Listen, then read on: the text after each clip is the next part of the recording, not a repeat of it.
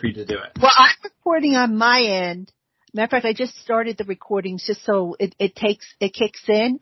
Okay. Uh, so I can, I would say if you can record as well, just as a backup, that would be Okay. a good idea. Just in case, you know, God forbid something happens. Well, I can record both, or I can just record my audio. Which what would you rather me I do? do both. I'm going to do both, so this way we have a backup just in case. Because, like Okay. I said, God forbid something goes wrong. Yeah, you never know. Yeah, exactly. So I'm just actually clearing space out for my stuff. And okay, so whenever you are ready, I am ready. All right, let me see. I'm just trying to make sure my recording started. Okay, uh, are you ready? I am. Welcome back to the Locked On Cap. Oops, hold on, I forgot to start my recording. Let's try that again. I'm sorry. No worries. All right, let's do it. Welcome back to the Locked On Cowboys podcast, part of the Locked On Podcast Network. Thank you for tuning in. I am your host, Marcus Mosher.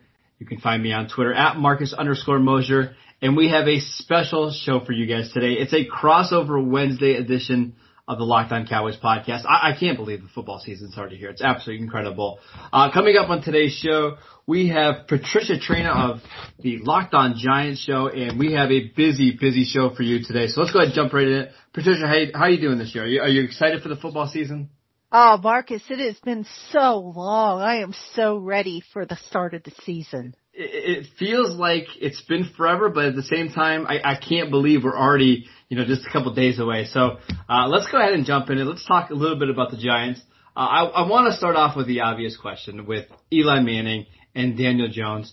Patricia, how long before the Giants make this switch? Because this, that's really the big question surrounding the team, right? Yeah, that is one of the big questions, but uh I think the answer, Marcus, is it depends on how long the Giants win. I mean, I think as long as the Giants are in the playoff hunt, um I think as long as they are winning and uh you know, as long as Eli Manning is not the the sole reason for any kind of downhill turn, I think they will stick with him. But with that said, this is the final year of Eli Manning's contract. You know, management has, has basically said to him, okay, look, for now, you are going to be a lame duck. We're going to see how things go and then we'll decide whether or not, you know, we, we, we renew you. So yeah, I, I think you're going to see Eli Manning for at least eight games, possibly ten, and then we'll see where the Giants are in the standings, where they are in the playoff hunt, and if they are still in the thick of things, Eli Manning will continue. If they are not, then I think you could conceivably see Daniel Jones the remaining, you know, whether it be six, seven, however many games are left at that point. All right, give me the temperature of the the Giants fan base right now. How soon do they want to see Daniel Jones? Is this a, is this a thing where you know if Eli struggles in Week One against the Cowboys, are they already going to be calling for Daniel Jones to kind of enter the game? Yeah, I I think so. I mean, you know, look, last year a lot of people got down on Eli Manning because if you look at it, you know, on the surface, he has been the constant denominator in all the losing seasons that they have had, with the exception of 2016 when they, you know, they were fairly successful. So you have a lot of people who are calling for Eli Manning's head on a silver Mhm. platter. And, you know, from my perspective, you know, Eli can play better. There's no question about it. But when you look at some of the other factors as to why the Giants haven't been winning, it's not all on Eli. And this is what I've been trying to tell, you know, readers and listeners. Yes, Eli is partially to blame, but he is not solely to blame. Unfortunately, you do have a narrative that, that exists in the New York media in general that, you know, look, why keep Eli around? If you're, if you're rebuilding with all this youth, why aren't you rebuilding at the quarterback spot? And I get that, but, you know, you have to do it gradually. You can't just put Daniel Jones out there before he's ready. And both Jones and head coach Pat Shurmur has said that while Joe, you know, the quarterback has made progress, he is not yet a finished product where they're ready to put him out there on the field. So there has to be a degree of patience exercise before they get to that point. All right, let's go ahead and move on to the receivers because it's an interesting unit. No Odell Beckham this year. Uh, Golden Tate was brought in via free agency and he's gone for the first four games due to suspension. Um, Sterling Shepard is a little banged up. So let's kind of start there. Is Shepard going to play week one? And what other receivers should Cowboy fans be kind of monitoring in this contest? Because, you know, listen, it's, it's a totally different unit than we saw in the previous two games last year. Yeah, it really is. I mean, they don't have the big name, big production of Odell Beckham Jr. Sterling Shepard is going to be fine for week one. Um, that, that broken thumb that he suffered at the start of training camp has fully healed, so he's been able to ditch the, uh, the splint that he was wearing. Um, they won't have Golden Tate, who as you probably know was suspended for four games, uh, due to a PED violation. But the guy I would say keep an eye on is Evan Engram. Now, Evan Engram mm. is the tight end. He's not a receiver, but they have been using him a lot as a receiver. And I just think what you're going to see differently about the Giants this year in the passing game is instead of the ball being force fed to one or two guys, you're going to see it spread around more. So you're going to see balls going to Shep.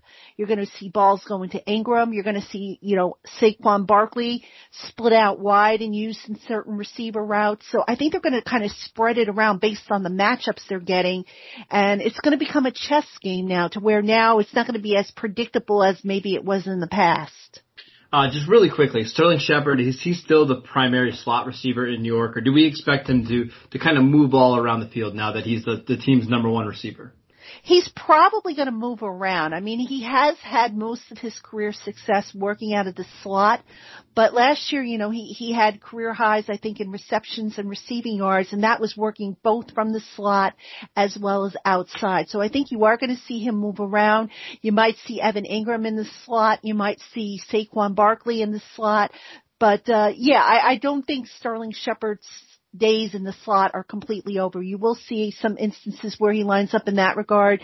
And on the outside, you'll probably see Cody Latimer, who will be, um, you know, one of the outside receivers. You'll probably see Russell Shepard.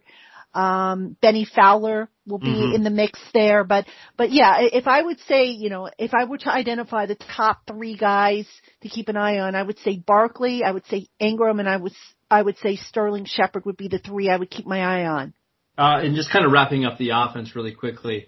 Uh, the Giants offensive line kind of struggled at times last year, but you got to give credit to Dave Gettleman kind of improving that unit, uh, bringing over Kevin Zeitler via trade this year.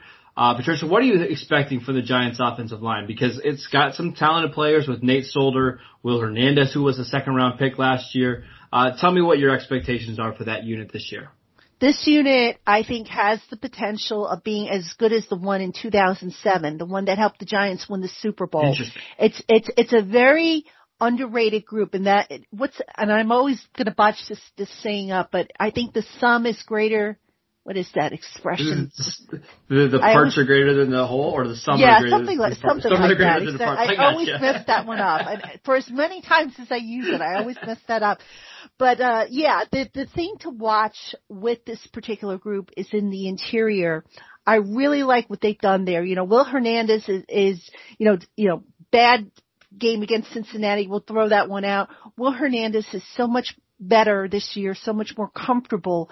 Uh, Kevin Zeitler is a pros pro. You know, I, I was quietly, you know, I, quite frankly, I was surprised that that the uh the Browns gave up on him or traded him Absolutely. away. I know they had some younger talent, but the guy can still play.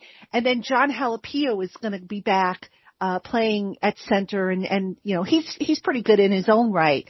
Now you throw in. um Nate Solder, who is hopefully healthy over that ankle injury, and Mike Remmers, who has looked healthy and spry. And you do have a more uh, solid offensive line, especially as as run blockers. I mean, I'm really looking forward to that interior blowing open holes, especially on the second level. And as far as pass protection, I think this group is going to do a better job at keeping that pocket cleaner. All right, let's go ahead and transition to the defense really quickly to talk a, a little bit about this unit. Uh, and I think it's a, a, significantly more talented group than we saw last year. Uh, Dave Gettleman brought in Dexter Lawrence, the defensive tackle from Clemson, DeAndre Baker, the All-American cornerback from Georgia, uh, Julian Love. A lot of people like Corey Ballentine. Uh, tell us about this defense. What do you expect from them in Week One?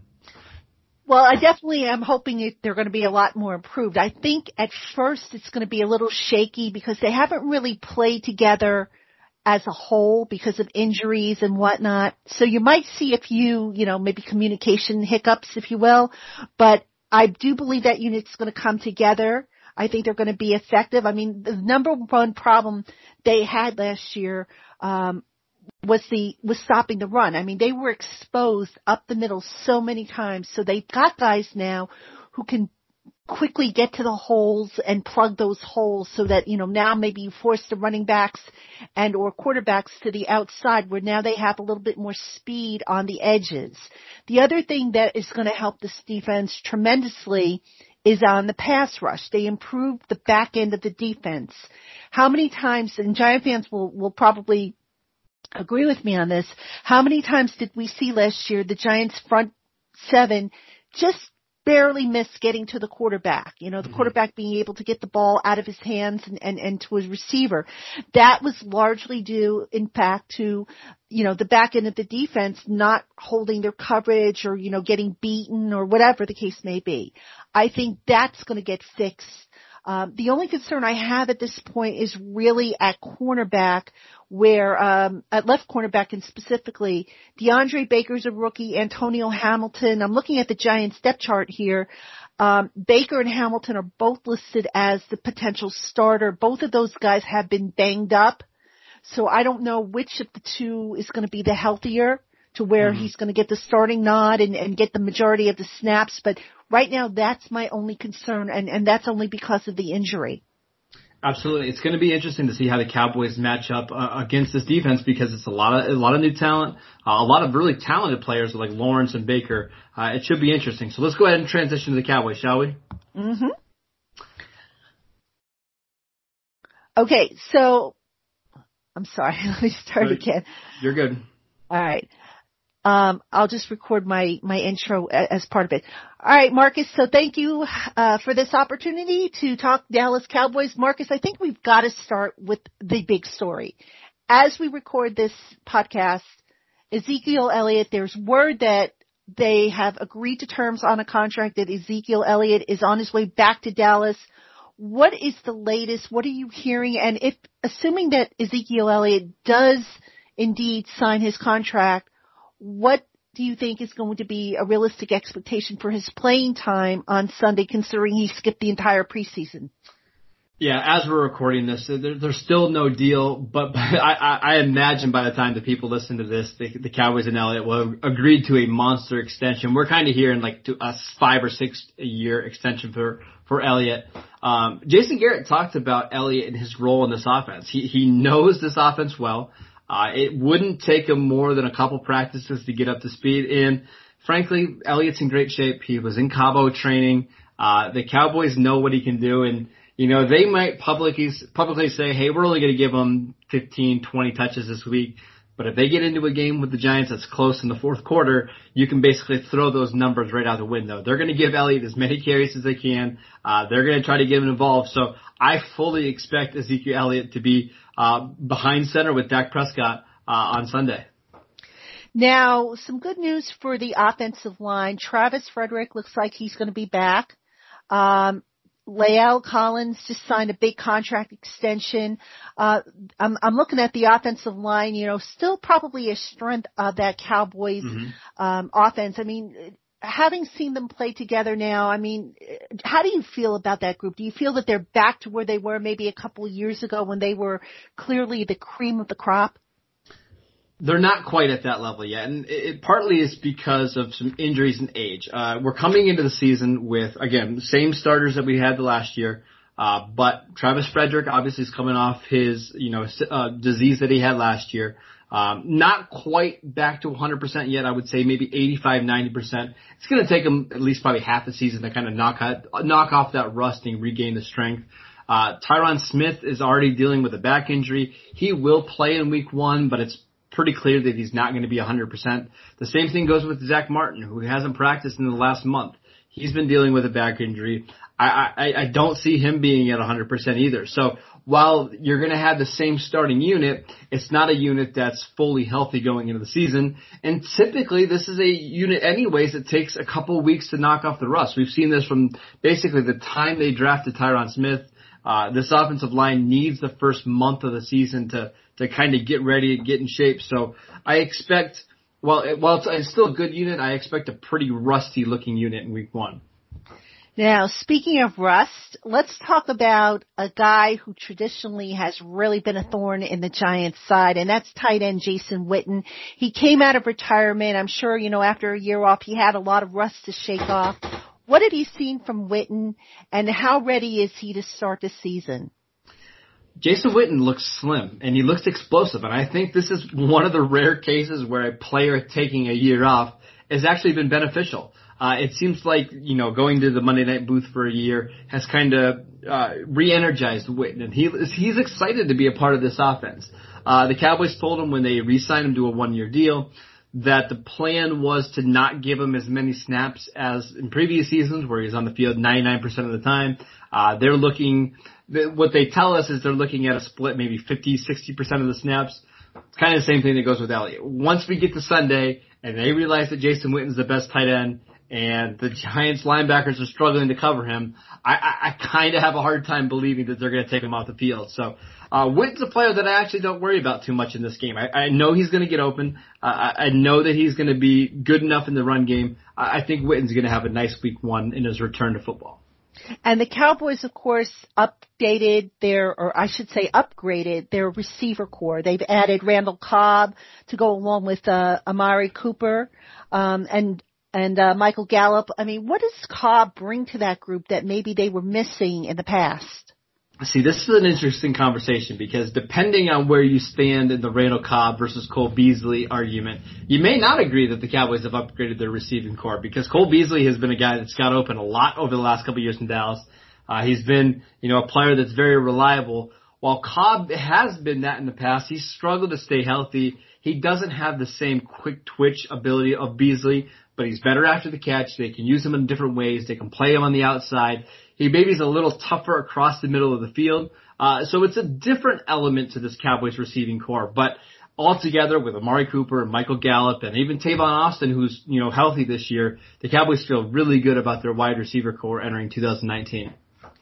Sounds good. Now let's transition, if we could, to the Cowboys defense and just give us an overall snapshot of where this unit is, where they've gotten better, where they might have gotten a little bit worse. Yeah, so they really didn't lose any talent over the offseason. It's the same starting unit that we had last year. The only difference is a lot of these guys are entering the season uh, banged up or still knocking off the rust. You're looking at, you know, defensive players like DeMarcus Lawrence and Tyrone Crawford who haven't practiced more than a week uh, throughout training camp as they both deal with shoulder issues. Uh, Jaylon, or excuse me, Leighton Vander Esch had a hip issue. He's kind of missed time in, in, in training camp. You look at Byron Jones who just came off the PUP this week. Uh, it's a lot of guys kind of, you know, trying to get in shape before the season. It still should be a really good defense, but I won't be surprised if they take a couple weeks to kind of get up to speed. But overall, when you talk about some of the young players getting better, like Vander Esch and Jaylon Smith and Byron Jones and Chidobe Awuzie, a very, very talented unit. In terms of the, the biggest weak spot on this unit, even though, you know, again, you have all the guys coming back or most of the guys are back and injuries aside, if you're the Cowboys, what's the one unit that you're really, really concerned about in terms of the matchup with the Giants offense? Yeah, I think it's gotta be, it's gotta be Evan Engram, right? So in previous years, the Cowboys have moved down Byron Jones to cover tight ends. I think they're trying to get away from that now. I think they want to keep Byron Jones as an outside cornerback. So I'm interested to see how Evan Engram, who, you know, is 235 pounds and moves like a receiver, I'm curious to see how the Cowboys match up with him. Do they put in Xavier Woods or Jeff Heath on him? Or do they decide to use one of their linebackers, Vander Esch or Jaylon Smith to match up with, with Engram? And I think, I think Engram can do a lot of damage. I'm going to be interested to see how the Cowboys match up with him. Sean Lee is coming back. I think this is his 10th season now. And I know he's had some injury issues in the past. How has he been looking this summer? Yeah, he's another player that's coming off a knee injury, just uh, started practicing this week. Uh, he is not going to be a starter for the first time ever in his career. Uh, the Cowboys are kind of looking at using him as a strong side linebacker in certain packages. They are trying to find different ways to get him on the field. Uh, they know his value. Sean Lee has offered to play special teams. Uh, but you're not going to see Sean Lee 50, 60 snaps a game. It's, it's more likely that we see him 15 to 20 snaps rather than a full, full workload. Now, I just want to touch real quick on special teams because a guy that uh, I'm looking at this depth chart here, Tony Pollard is listed as a, one of the return specialists. Hmm. He's also been the backup running back, or I guess the the full time running back. What Zeke has been out on his contract uh, dispute there. Uh, can you just tell us a little bit more about Tony Pollard as as both a returner and as a running back? You know what he has brought to the you know to both of the units. Yeah, so the Cowboys are just trying to find different ways to get Tony Pollard on the field. We saw him in the preseason, and he was absolutely electric. Uh, Jerry Jones and Jason Garrett have both mentioned Alvin Kamara as a potential, you know, comp for him. Uh, the, the Cowboys are really working to see where they can get him the ball. Now, he's never been a punt returner in his career, uh, when he was at Memphis. Uh, he probably won't do that early in the season. We'll probably get a lot of Tavon Austin doing that. But on kick returns, I, I fully expect him to be the one back there. They trust him. Uh, they think he can he can change field position quickly. So look for Tony Pollard to maybe try to get five to eight touches in this game, even if Ezekiel Elliott is back on the field for Week One. Final question, Marcus. What's your prediction for Sunday's game? Yeah, I think a lot of people are, you know, thinking this could be a blowout, that the Cowboys are a better team, and I would, I would agree with that. However, it's a divisional matchup. It's week one. Crazy things happen. Uh, I think it's going to be a close game. I think we're looking at a fairly low scoring game. Uh, I'm going to pick Dallas in a, a low one, 20 to 17. All right, sounds good. That's Marcus Mosher of Locked On Cowboys. You're listening to Locked On Giants. We'll be right back after these messages.